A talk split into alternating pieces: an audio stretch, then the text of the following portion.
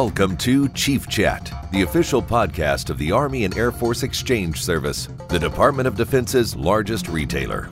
Chief Master Sergeant Kevin Osby, the Exchange's senior enlisted advisor, discusses readiness, resiliency, and your exchange benefit with military leaders, Hollywood A-listers, athletes, and more. What is up, my exchange family from all over the world, and thank you for tuning in to another episode of Chief Chat. My name is Chief Master Sergeant Kevin Osby, and I'm your senior enlisted advisor for the Army and Air Force Exchange Service. Before we get started with our guest today, I would like to introduce my lovely co-hosts, Leah Matthews and Julie Mitchell. How y'all doing? Hey. Hi, Chief. Y'all good excited? To see you. Yes, I am excited. I'm excited. I'm super excited. Well, so this is, for those that don't know, this is our third Chief Chat for the week. We normally do it one time a week, but this is number 3. So we are on a marathon. This is huge. Yeah. It's huge. But yeah, if we're going to have more than one Chief Chat in a week, you know we're going to have a huge guest. And so right now we have one of the GOATs of the greatest of all times for the people that don't know what GOAT means. One of the GOATs of country music on today's show, and I couldn't be more excited. So without further ado, Julie, please introduce today's guest. Oh, you're right, Chief. We do have a country music icon with us today. He's a singer, a songwriter, musician, record producer, and an actor. He has an incredible 22 number 1 singles on the Billboard Hot Country Songs charts. He's also the host of a brand new show called Talking in Circles with Clint Black. So please help me welcome Opry member and Grammy-winning country artist, Clint Black. Hey. Hey. So good to be with you all. Pleasure's ours. That's a heck of a resume right there, man. I almost fell asleep. It was so long. Yeah, you gotta jump in the hammock for those. It seems like only yesterday I got started, but when I think through everything, it's been over 30 years. Yeah, awesome. of amazing opportunities. When you dream of getting in this business, you know, it's I want to be on the radio, and I want to have a crew and someone to change my guitar strings, you know? And then all these other things happen. You go, well, I never thought I'd be writing a song with Merle Haggard, and I never thought I'd be singing with George Jones, and all of these. It's just you don't get any rest because all the things you're invited to do are so much fun. You can't say no. Absolutely. Yeah. Well, Clint, we are so honored to have you on. And for everybody watching, drop a note in the comments. Let us know where you're tuning in from. Share your favorite Clint Black song. Leave your comments and questions for him. We'll read those live. Now is the great time to start your watch party so you can enjoy this live interview with your friends. And if you're not following our page, you should. Chief Chats are every week, and following us lets you know who's coming up next. Yeah, what's your favorite Clint Black song? All of them. Mine, do you want to know mine? Mine is Good Run of Bad Luck. I love that song, and I've had it in my head for weeks now, so thought I'd share that with you. Down to just one favorite. I can't. They're all so good. Yes, I grew up listening to Clint, and so this is just like my childhood dream coming true right now. Uh-oh, listen, don't get emotional yet, Leah. Let's be serious first. So Clint, man, it is great to meet you, and it's a pleasure to have you with us today on Chief Chat. Can you tell our viewers where you're calling us from and how you've been doing during the pandemic? I'm in Nashville. Been out doing shows again, finally, and just got back home a couple of days ago. I was down in Texas, got to go back home to Katy for a while and visit my family. I get down there quite a lot. And but the pandemic was got in the way of all that. So you know, we drove 800 miles to Kansas. All the while I'm saying, are you sure this show's going to happen? And yep, this show's going to happen. And sure enough, the county health inspector. I woke up the morning that my bus goes to the venue. I wake up on the bus and step off and start doing all my show stuff. But I woke up that morning, and the first thing I did was look at my text, and there it was. You know, the show was canceled.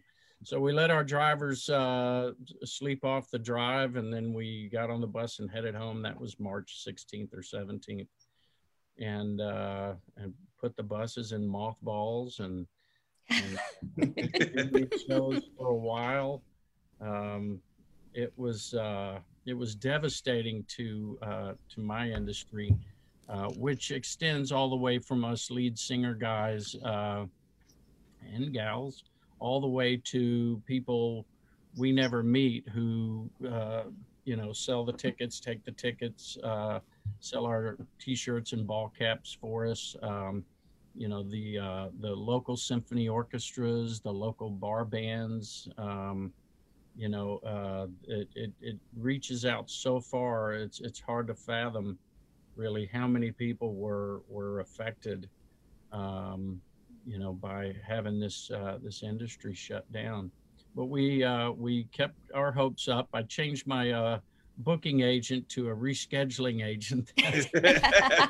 About a year was rescheduled, and he did a great job of it. He just kept moving things further down the road, and we finally managed to see some shows go by in the last month. It's so exciting. I know it's great for everybody to be back working again and to hear live music once again.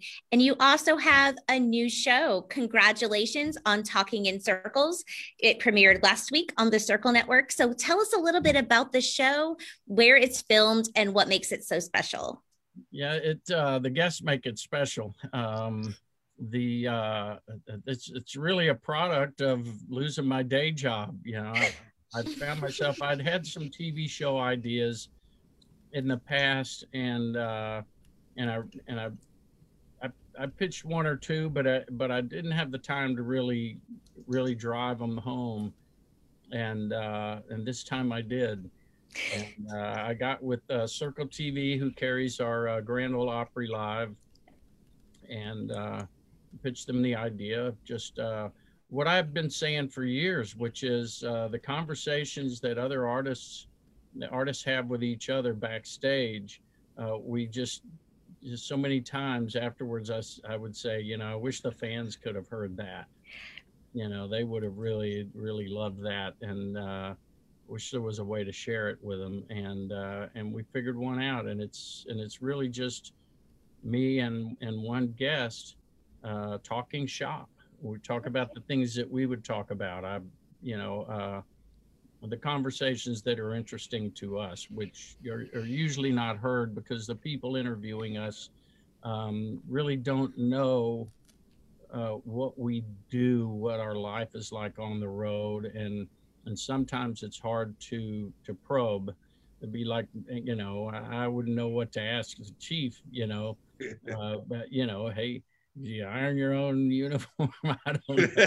I mean, it's like trying to, listening to you talk to, someone else who does what you do. We would hear a totally different conversation, right?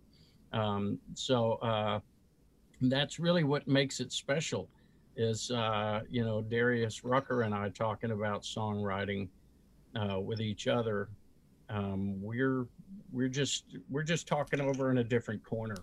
And so that's what makes it special. And it's, we had a limited audience. The audiences will be able to be, bigger on the future tapings.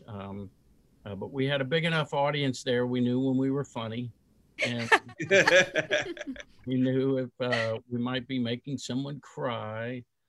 Some of the stories, are so good and so deep. Anyway, it's been a thrill for me. It's different being in the position of the interviewer. Yeah. So we got something in common because I kind of lost my day job once the pandemic hit, and that's how we started the Chief Chat. So Chief Chat started after the pandemic because I normally get on the road and I go to all the bases, and I talked to command leadership, and I talked to the associates that at the exchange. And so since I couldn't travel, we had to find a way to do some outreach to our viewers and our patrons, and have awesome guests like yourself showing some love to the military. So we got that in the comment. And also, to answer your question, my uniform is wash and wear, so all I gotta do is wash it, throw it in the dryer, and fit it on. So nobody has to iron my uniform. And great question. think I'm going camo on the rest of this tour. And you had Darius Rucker as, I believe, your first guest. Who else do you have on the lineup? Who else can we look forward to seeing? This weekend, it'll be Travis Tritt. And Travis and I have known each other forever. And Steve Wariner, Brad Paisley, Sarah Evans, Amy Grant, and Vince Gill, Keb Moe, Rodney Crowell. Some of you who've been with country music for a while might remember Rodney and all his hits, but Rodney's work goes so much farther than that. Those of us who know him as a songwriter, along with that, you know, artists who have recorded his songs, range from Bob Seger to Waylon Jennings, you know, and on and on. I'm sure I'm leaving someone out. That's a great lineup. Congratulations. That's really exciting stuff. Can't wait to watch. Yeah, it's, me too. It's John Rich, all of whom, I know to some degree socially. And so we're able to kid around with each other. I like to say stupid things. Me too. Questions, and so it's a lot of fun to do that with people watching, and I enjoy making people laugh, and I'll do just about anything. At home, I dance to make my wife and daughter laugh. And, so do you have a TikTok? You got a TikTok yet? I'm on TikTok, you bet. We gotta check that out. If you look at an old video of mine called The Shoes You're Wearing, there's a little bit of me dancing at sound check. A little tiny bit of that, which you can laugh at.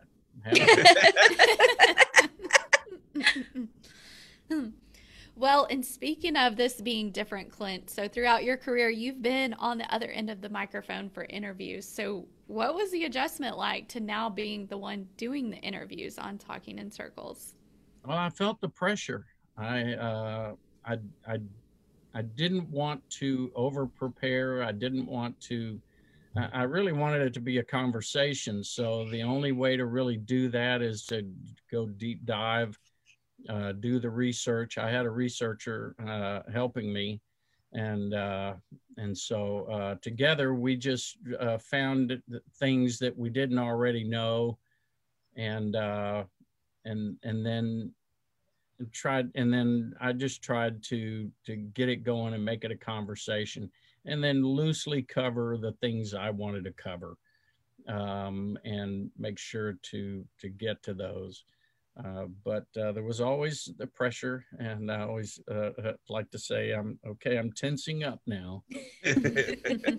But really, it's such a friendly interview that it really wasn't that hard. But I like to tense up anyway. Yeah. So when we do our research for our show, it's funny how much you have in common with people that you don't even realize, until you start kind of peeling back that onion and researching, and you're like, man, we got a lot more commonalities than we do differences. Yeah, that's with most people. There's something that ties us all together, and things that we all have in common. And then from there, it's, I turn this wrench, and I turn a phrase, or I play a guitar, or whatever. But even in that, it's still all part of the same pursuit. So I think we're all more alike than different. No, absolutely. And yeah. So I know we talked about before we went live about your endeavors of joining the military, but you had singer's grades. So I know, and I had singer's grades too, but I didn't have a voice. So I had to join the military. But we know you got a huge heart for our nation's military. Can you share your family's military connection with us? Yeah, my dad served in peacetime. My oldest brother served in peacetime. My next oldest brother was a deputy constable, and so I had some an early childhood idea of what that service was. But I also, you know, my heroes were the good guys in the movies. And, you know, I'm kind of a history buff. I was a terrible student, but I played catch up and tried to read nonfiction as much as I could. So I understand, you know, I understand why we're free to do what we want here at home. And I've been overseas. I was in Somalia with the USO. I've seen what that devastation looked like up close. So I know the difference between what we enjoy and what others have had to endure.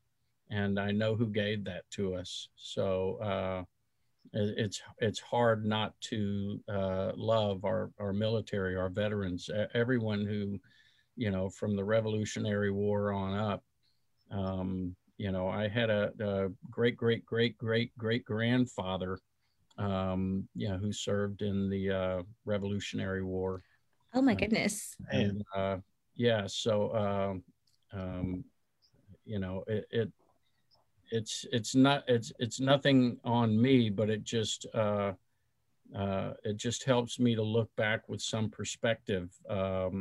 You know, if I had been a young man during that time, I would have been in the fight, I'm sure. And even those who weren't in the fight were so directly affected by it.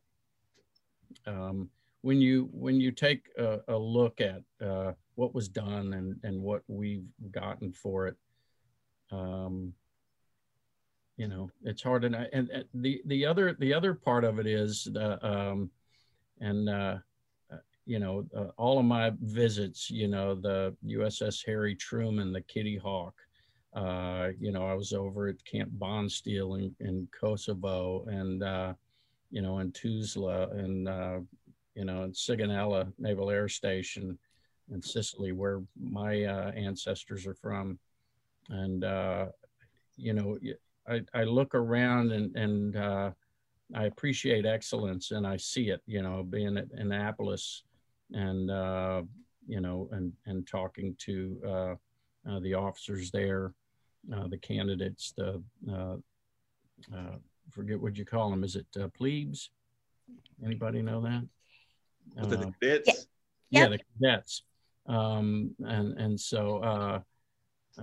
you know, I get a sense, I know what excellence is in my business, but it's something much more impressive in the military. And so it's inspiring. It's thrilling. I've been able to meet some, you know, because of what I do, I've been able to meet some of our greatest war fighters, and I'm amazed at how little of the battle I see in them. You know, I see their humanity, and I see this resilience in their spirit, and it really is moving. And so you know, you get around that, and you want to be around it more. You know, you want to meet these people and try to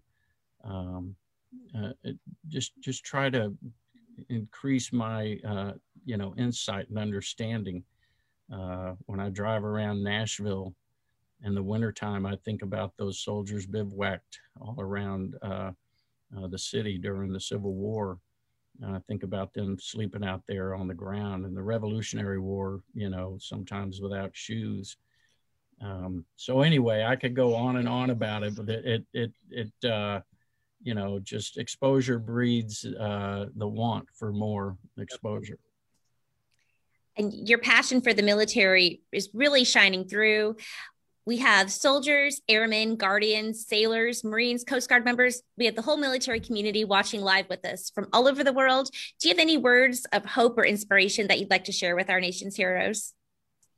Well, I'm watching what's going on around the world, and I know we're, you know, we're in the longest war that our country has ever faced, you know, over the last 20 years. And I watch all of the stuff going on here at home, And I often hear people say, I mean, I've just never seen it that bad. And I always say, well, you know, you got to open a history book because it has been worse.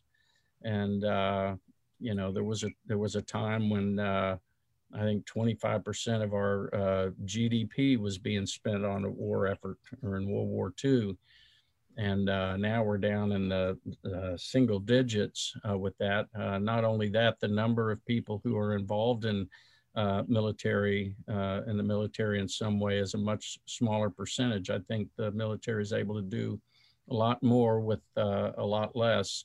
The sacrifices are still the same to those making it, but a lot more people are able to enjoy the peace they guard for us. And so, I know things, have been a lot worse. It's easy for me to, enjoy this, you know, perspective I have. So I offer it humbly, that, you know, the world, the conditions, are swinging on a pendulum. And, I thank God that, America is always there to keep pulling on that and trying to keep it moving in the right direction. There's a great documentary, if you haven't seen it, as you know, family, you know, would always ask me, why do we have to do this and why do we have to be there? And there's a documentary called American Umpire. And I found that to be really informative. I always take information with a grain of salt and don't take it as fact, but some of it I can recognize as being true. And, you know, it inspires me to think of what America did for the world after World War II. You know, nothing ever was got to be perfect. But I think this country and our military did a great thing for the world.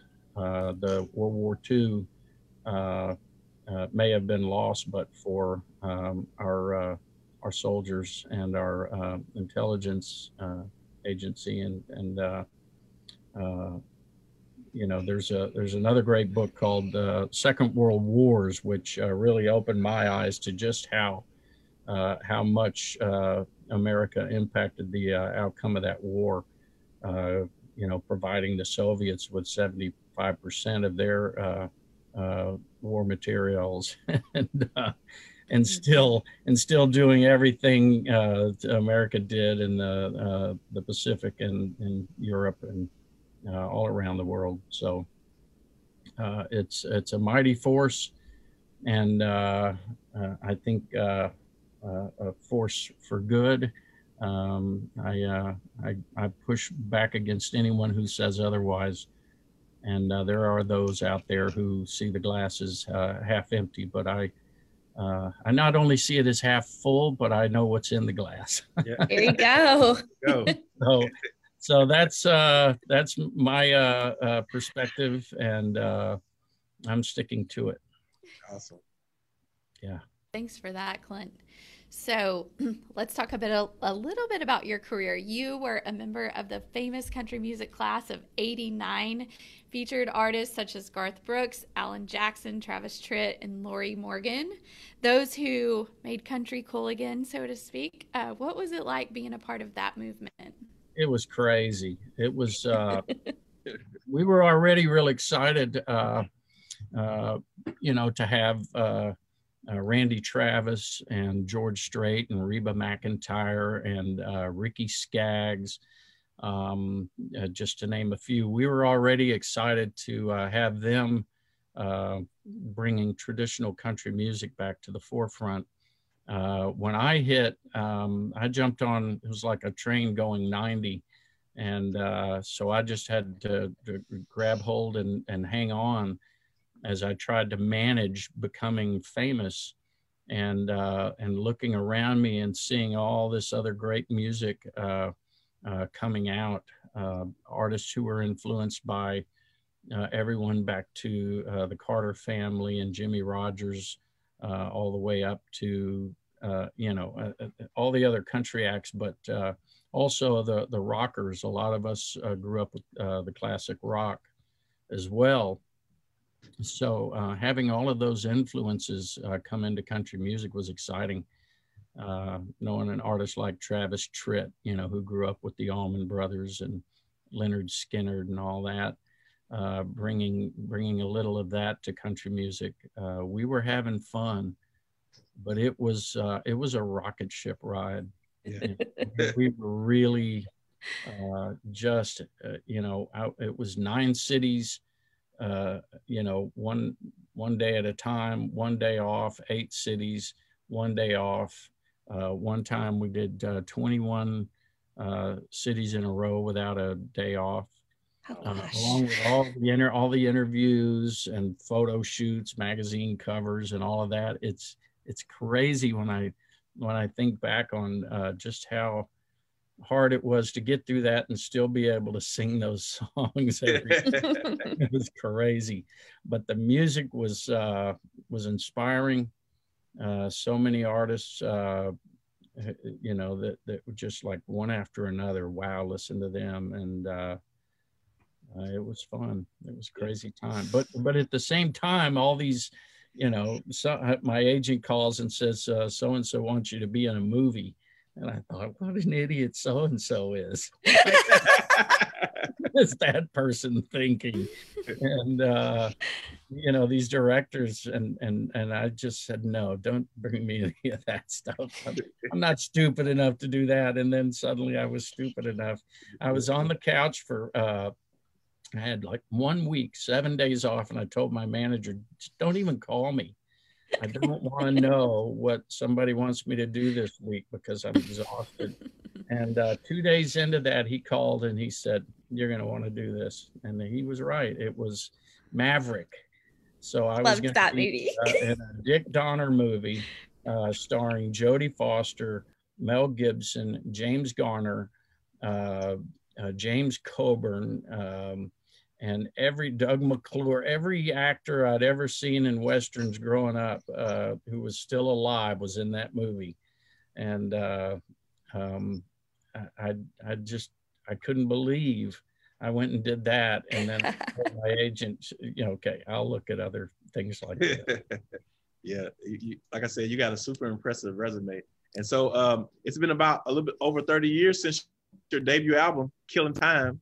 So for those that don't know, it had 4 straight number-1 singles. So that is crazy. It was 5.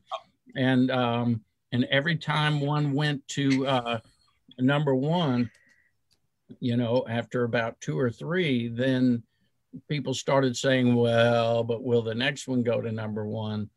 And and then it got to the 5th one.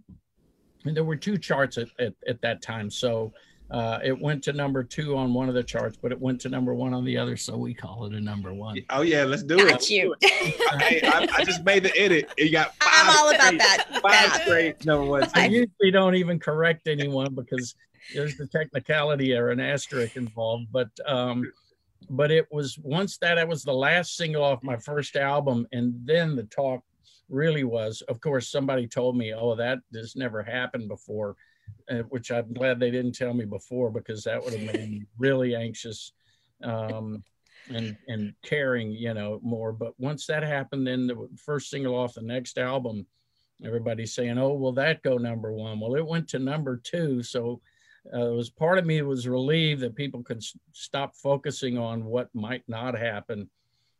But it would, I don't know that I was completely thrilled. It really kicked the door in for me. It set me up for, being a part of history. The first 2 singles were the number 1 and 2 single of the year that year at Billboard, which hadn't happened, in 35 years since Hank Williams Sr. with 2 songs I sang in the bars a million times. So Kalijah and Your Cheating Heart. So when all this is going on, excuse me, I have that happen, and now I have an historical connection to Hank Williams. So these things will really make your head spin. And fortunately, all the time I was growing up, my friends were telling me I could be a star. They would also say, but don't let it ruin you. You know, you get the big head, and, you know, don't you become some jerk. So always in my mind was that, okay, don't let this ruin me, you know. But it really has the potential to make you think too much of yourself if you're not careful. That's awesome, man. You, like I said, super impressive. So what do you think your key to success to stay relevant over this many years? Because, you know, music changes and audience changes. And so how are you still the man in 2021?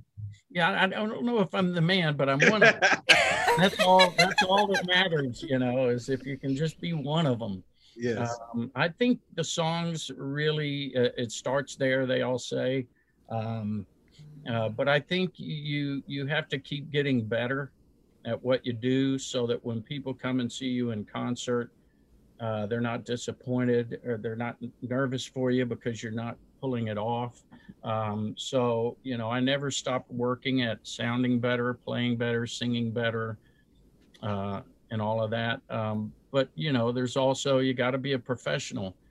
You know, I see a lot of young acts coming up and, you know, they're as drunk as the audience by the end of their show, you know, and, you know, so I always, anonymously, I don't tell other people what to do. But for any of you kids out there, anyone aspiring to this, you know, I tell them it's not your party, it's their party. And you need to do a good job of what you do. And if you want to know how bad you are when you're drinking on stage, just listen to a board tape from the night before. Trace Adkins talks about that. That was the other guest on my show. Trace Adkins talks about that on the show. You know, my uncle has always said, you never know how you look till you get your picture took. Well, listening to yourself, singing on stage, if you've been drinking, ought to cure you of that. So I think that's part of it. You got to collect an audience. You know, you want people to come out and have a good time, and then come back and see you in a couple of years when you come back around. But it starts with a song. People become attached to a song and they want to be there live to hear it. And so being a songwriter, you know, that was always key to me, is continuing to write songs, and do a you know, quality work there. And not try to write, you know, record companies always want hits. They want to find you songs, and there's a lot of pressure for me to record other people's songs, which I never did. Heroes of mine, I re-recorded their songs, covered their songs, but I always wanted to write songs that weren't necessarily hits. I would always tell the record company, I'm going to have a few songs on the album that I want you to ignore because they're going to be, I don't think they'll appeal to the masses.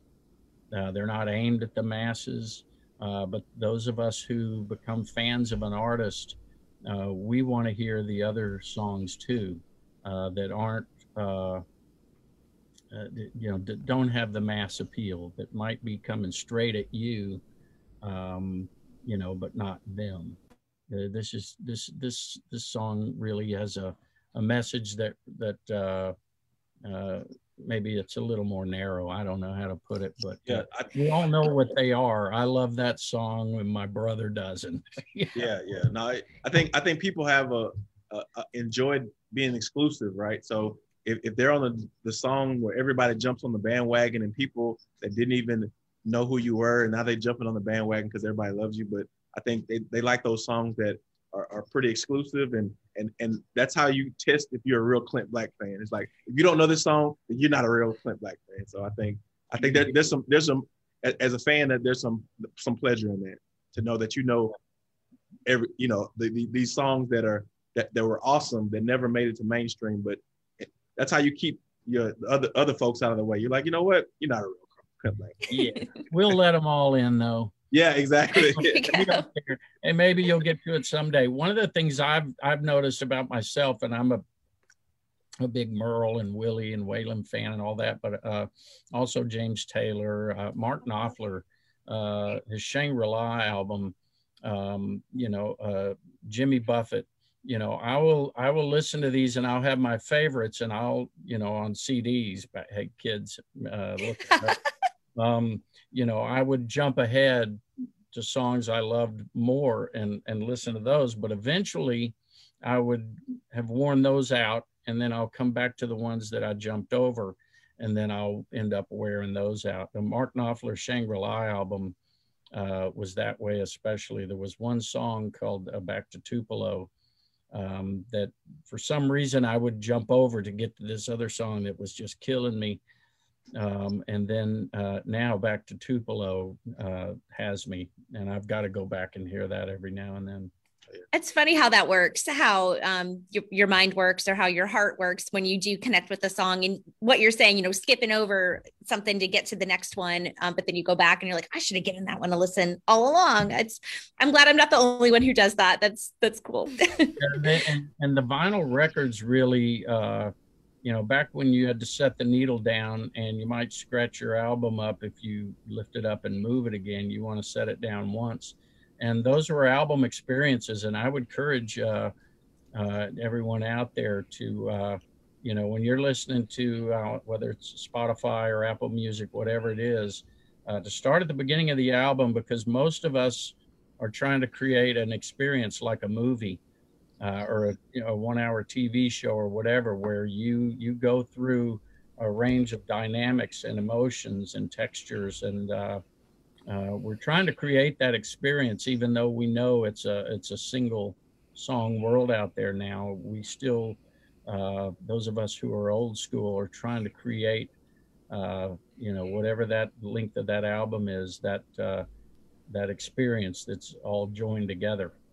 Vinyl is back. I have a teenager, and that's what he wanted for Christmas was vinyl record player, so he loves listening to things on vinyl. So it's but he also has a Spotify, but it's coming back. It's kind of interesting. Yeah. So it's been such a long year for Americans, and I think we're all ready to kind of get our lives back and enjoy the things that we used to do before the pandemic, and live music is such a huge part of that. You're taking the stage live again this summer. What does it mean to you to be back in front of your fans in that type of environment again? Yeah, we always work to be grateful that we get to get out there and play, but now it's so much more glaring to us, that we're still walking around backstage and on the bus, saying, oh, this is great. Yeah. And aren't we glad to be back out here again? It really, and seeing the audience, having, full venues, we're so lucky to do what we do, and a year of abstention has just driven that home more. Awesome. And Clint, you've connected with military audiences in the past. In fact, you visited our headquarters in Dallas about 15 years ago, and I remember meeting you. I have proof here. Pictures, or it didn't happen, right? I didn't have social media back then, I don't think. So anyway, I've just got this printed out photo. It's hard to believe. 15 years already. I know, and you look the same. I'm not saying the same for myself, but you look the same. Oh, you both do. No, you both look the same. We just want to pause for a second. We have the military community is watching live from all over the world, so I want to share some of those comments with you real quick. Robert says, best real country singer from the 90s. Christina says State of Mind is one of her favorite songs. Carol says expressing your own heart is so beautiful, Clint. Zila says thanks for spending some time with us vets and active military. Much respect and much appreciated. Debbie says I love the fact that you write your own songs. And Lauren says, have loved you since I was a child. Thank you for being one of the great ones. Your lyrics are so inspirational. Kloss says, Clint Black, my first country record in 1990, and he's given you lots of those symbols. This one too. Yeah. Oh, Whitney, this one's good. Whitney says, you were the man, are the man, and always will be the man. So see, I got it right. And then Chris Ward from Dallas says, Killing Time, the soundtrack of my college years. Lots of people sharing their favorite songs. Lots of people saying Killing Time is their favorite. Do you see the comment from Stephen Butler? I don't see that one. So Steven says, thanks for your post. Sitting here in the hospital, and you are helping me with the stress of not knowing. So you're touching lives here today, just like you always do. That's awesome. Excellent. Thanks for pointing that one out, Julie. Hey, we're praying for you, Steven. No, soon, Steven. Yeah. Any other ones, Julie, that I might have missed? No, you got them. Brenda loves seeing Clint Black in concert twice. And enjoyed it both times and wish he would come to New Mexico again. So you're wanted in New Mexico. So keep an eye at clintblack.com/tour. We have announcements coming soon about the tour. Of course, we're out there now doing some other stuff, but we have a special tour announcement coming right around the corner. And you may just want to know about that in New Mexico. Stay That's tuned. All I'm saying. What about Dallas, Julie? Yeah, when you coming back to Dallas? Julie, this might be a Chief Chat outing. When am I coming back to Dallas? Soon, right? Announcement soon. Awesome. Yeah, I tend to get to Dallas pretty regularly because, you know, there's just so many people there. You're going to have an abundance of country fans. Oh, yeah. Yeah, yes. Texas, you know. Yes. Say no more. Leslie, I want to share this. Leslie says Till the End of Time is her favorite, and I love that one too. Oh, so just want to say good one, Leslie. My wife Lisa. Yeah. No, I wrote that after we did The Masked Singer, and everyone around us say, you know, you guys should record another duet maybe with one of those songs you did on the show. And I finally said, no, I should write us another duet, and I'd already written several for us. And it took me about a week of beating my head against the wall, not knowing what am I going to say now. And, you know, because we're coming up on our 30th anniversary in October. And you know, we had just recorded a while back a song called You Still Get to Me, which was my way of, you know, saying, you know, still love you and, you know, you still are gorgeous and you know, pretty dress or old blue jeans and all that, and I didn't know, well, where do I go from here, and finally the first line of the song popped into my head, and I was pretty sure I'd never heard that line before, and it really set me up for what the song would be about, and it was I can tell you how the story never ends. And I knew, okay, I know what it's about now. And I'm a big ponderer of infinity, both from time and space, and just what that means. So eternity. The other line is, I close my eyes and suddenly the world can be so small, and eternity is no big thing at all. Which always, I had to tell Lisa, I said, is that stupid? You know? No, that's good. That's good stuff. And that's why y'all have been married for so long. If you're churning out those kinds of lines, that's fantastic. And you mentioned The Masked Singer, and I'm so glad you did, because we were going to bring it up anyway. Loved The Masked Singer, loved you and Lisa as the Snow Owls. What was that experience like? Thanks. It was crazy. It was just crazy. You know, they showed us one costume idea, and we didn't love it. And they came back with the Snow Owls, and it was just, Lisa cried, I think, and so that was that. Aww. And then we got there and saw the costumes in person, and she cried again. I laughed. And then we put them on and realized, you know, it's a sweat box. And yeah. So then we get in that egg, and now we're in a sweat box, and we can only move our feet this much at a time. And so it took a while to get used to moving across the stage to get in position in that. They had all kinds of movement for us to do, and we finally said, no, we can't do that. You know, we're like Fred Flintstone moving the car along here. Yeah. And so then, you know, being able to see and all of this going on and singing, it was really challenging. And, you know, and it was like, you know, going into hot yoga, you know, every time we put those on. But it was still fun, you know, with all that said. And great to have a challenge like that. I tend to look for things that are going to be challenging. Celebrity Apprentice. I did a stand-up comedy once on a celebrity TV show. Oh my goodness! So, wow, you were literally doing everything. I really look back sometimes and go, "Yeah, what an idiot! How'd you do that?" You know, I had no idea what I was getting into on Celebrity Apprentice because I had only seen bits of the show.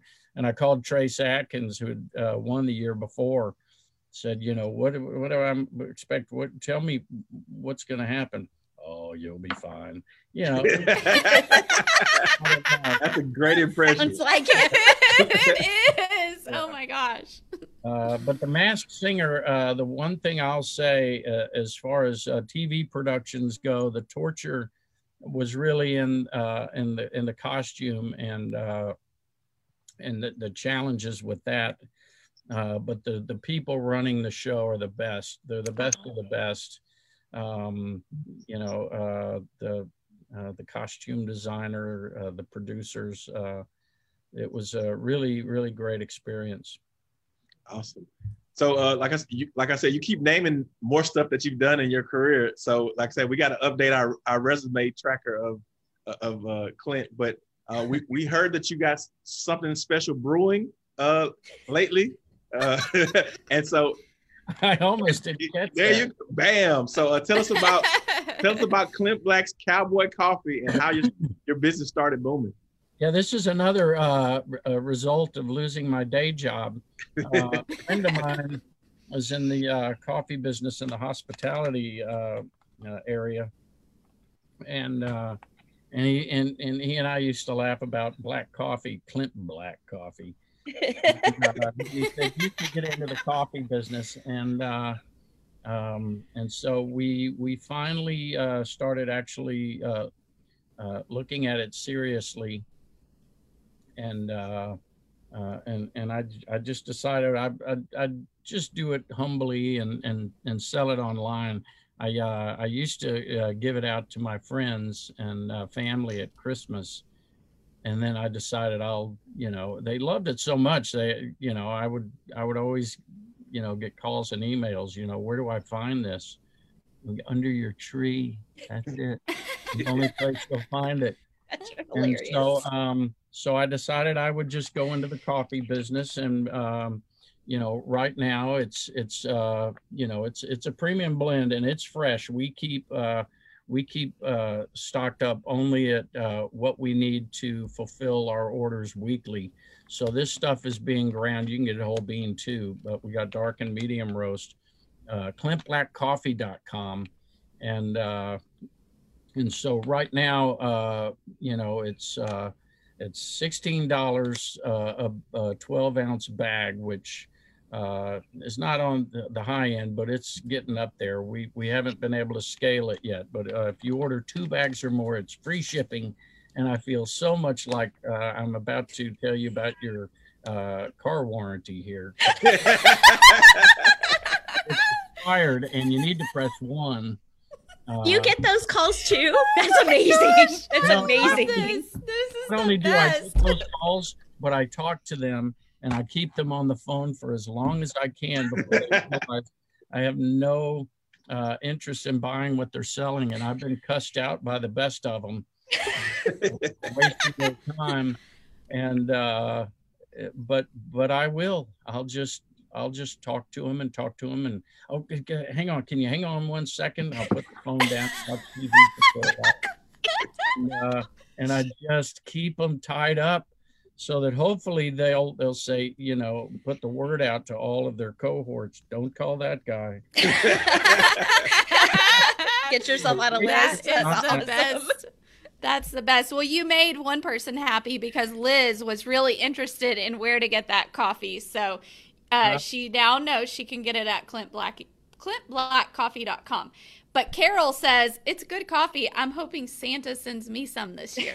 Oh, Santa can. You know, all you have to do is pay Santa. And it'll show up. And, I think in about 3 weeks, we'll have the K-Cups as well. So that's exciting. Actually what I like because, you know, one day I'll measure too much and one day I'll measure not enough of coffee in the spoon. And I'd like for somebody just to measure that for me. I'm lazy that way. Do you hand deliver? I'm asking for a friend. I will hand. The UPS guy, right? You'll hand deliver it to the UPS guy. Yeah. Yeah, we started selling these at the show, and it has a one-way valve on it, by the way, and several times a day I just have to I love the smell of coffee. So I'm great. Not hooked or anything. No, not at all. There's a sketch on the back that Steve Wariner did for me. Oh, that's cool. And oh my gosh, great. That's awesome. He did that in about 4 seconds. Oh my gosh. Wow. We hate him. He's so talented. Steve Wariner. We were FaceTiming the other day, and he was taking me around and showing me some of the paintings. He's got about 14 galleries worth of paintings, and he doesn't sell them. And I told him, I said, you know, people, especially your fans, but art fans would love to have some of those paintings. Not all of them, but some of them. He does watercolors. I have a couple of Steve Wariner watercolors hanging up in my house, and but yeah, I said, Steve, can you do like a sketch? He goes, oh, send me a photo, and there it is. Man. So cool. Yes. Yeah. Legit. Awesome. Can you believe that? That's gonna be somebody's tattoo. That's gonna be somebody's tattoo here in the next probably 2 weeks. Yeah. You heard it here on Cheap Chat. Yeah, just put it somewhere decent where you can check back with us soon. We'll let you know. Yeah, yeah. Well, Clint, some places, some tattoos you don't want to see without a plastic shield. That's a very true story. That's Cheap Chat after dark. Yeah. You know, when I first heard about this, I thought it was cheap chat. And I thought, well, I can do cheap chats. I can be cheap. Yeah, and we're frugal. We're frugal here. Have a chief. Oh, my gosh. Well, Clint, we have had a terrific time with you. You have kept us laughing and had good conversation. So, but before we say goodbye, where can our viewers go to find out about Talking in Circles with Clint Black? See your summer tour dates and order your coffee. Well, clintblack.com is the best place to go. I tried to get georgestrait.com, but it was taken. clintblack.com, and we can direct you. It's on Circle TV, the new show. Clintblack.com will take you to everything, music, touring, T-shirts, all of that. And clintblackcoffee.com will get you awake in the morning. I almost reached for that. I'm not going to show you the bag. You can. Go ahead. This has been a lot of fun. You guys are fun. I love that this is who this is going out to. All of our military families and those serving. We love you. We appreciate the peace we're enjoying here at home, and you're in our prayers every night. Oh, that's awesome. And so, yeah, and I'm going to be looking for for Clint Black on TikTok so I can see these dances that you got going on. So you won't see me dancing on TikTok, but that shoes you're wearing video. Okay. There's a funny moment in there, but on TikTok, there's some good stuff. I can't even remember everything I did now, but the first one I put up was, I called it Tic Tac, and my daughter would always correct me. So that's what I call it. No, I've got the Tic Tacs right here. Yeah, exactly. Yeah, we got some good TikTok stuff. Okay, awesome. So Clint, man, it's been a true honor having you with us today. Like I said, the conversation was great. We could talk to you all day, but I know you got a lot of stuff to do. I know you're a busy man. So I just want to thank you for spending some time with us today and sharing your highlights of your impressive career. You went from, you know, singer, songwriter to stand-up comedian, to barista, to everything, man. So you got everything in between. So I appreciate you, man. We love you. We support you. Thank your family for their service. And just all you have done throughout your career and throughout your life to support the military warfighters and their families. So thank you for that. Yeah, we appreciate you guys. Love you. Be safe. Get out there and enjoy seeing people's faces where you can. The power in this right here. Oh yeah. Seeing it on other people. You don't know how much it means until it's gone. I enjoyed this. I could talk to you guys all day too. But now I have to record some promos for that tour announcement. We're standing by. Come to Dallas. We'll come. Leah and I'll be there. We'll come see you. You won't be able to get rid of us. So absolutely. We'll be that crazy blonde brunette duo up in the front.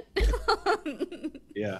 And before you go, I'll get with your folks, but I want to give you my own personal military challenge coin. I'm sure you got 1,000 of them from you know, doing the military, but I just want to add one more to your collection. So yeah, I want to get that. Thank you. Absolutely. So I'll give you too many of those. I can't have too many of those. I hand them out myself, but mine are cheap plastic ones we call guitar picks. Oh, okay. I thought you were going to say like a quarter. I thought you were going to say quarters.